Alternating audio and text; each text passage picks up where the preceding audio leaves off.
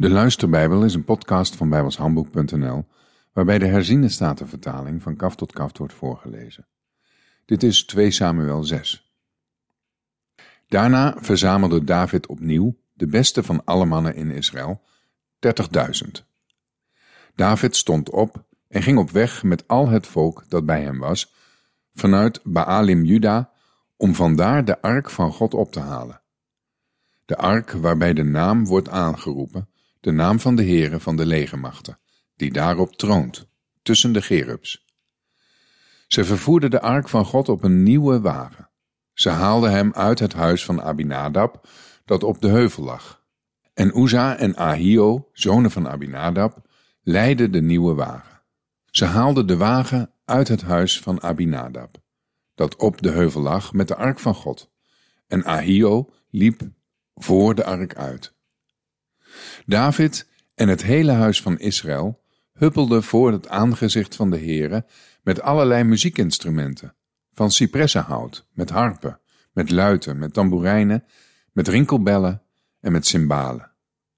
Maar toen zij bij de dorsvloer van Nagon kwamen, strekte Uza zijn hand uit naar de ark van God en greep die, omdat de runderen struikelden. Toen ontbrandde de toorn van de Heere tegen Uza. En God strafte hem daar om deze onbedachtzaamheid. En hij stierf daar bij de ark van God. David ontstak in woede, omdat de Heere Uza een zware slag had toegebracht. En hij noemde die plaats Perezuza, tot op deze dag. David was op die dag bevreesd voor de Heere en zei, Hoe moet de ark van de Heere bij mij komen? David wilde de ark van de Heere niet bij zich laten komen in de stad van David, maar David liet hem uitwijken naar het huis van Obed-Edom, de Getiet. Zo bleef de ark van de Heere in het huis van Obed-Edom, de Getiet, drie maanden lang. En de Heere zegende Obed-Edom en heel zijn huis. Koning David werd de boodschap gebracht. De Heere heeft het gezin van Obed-Edom en al wat hij heeft gezegend vanwege de ark van God. Toen ging David op weg en bracht de ark van God met blijdschap vanuit het huis van Obed-Edom over naar de stad van David. En het gebeurde, nadat de dragers van de ark van de Heere zes stappen gedaan hadden, dat hij een rund en een gemest kalf offerde.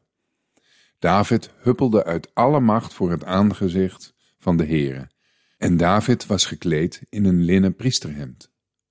Zo brachten David en heel het huis van Israël de ark van de Heere over, met gejuich en met bazuingeschal. En het gebeurde toen de ark van de Heere in de stad van David kwam, dat Michal, de dochter van Saul, door het venster naar beneden keek. Toen zij koning David zag springen en huppelen voor het aangezicht van de Heere, verachtte zij hem in haar hart. Toen zij de ark van de Heere de stad binnenbrachten, zette zij die op zijn plaats, midden in de tent die David ervoor gespannen had. En David bracht brandoffers voor het aangezicht van de Heere en dankoffers. Toen David klaar was met het brengen van het brandoffer en de dankoffers, zegende hij het volk in de naam van de Heere van de legermachten.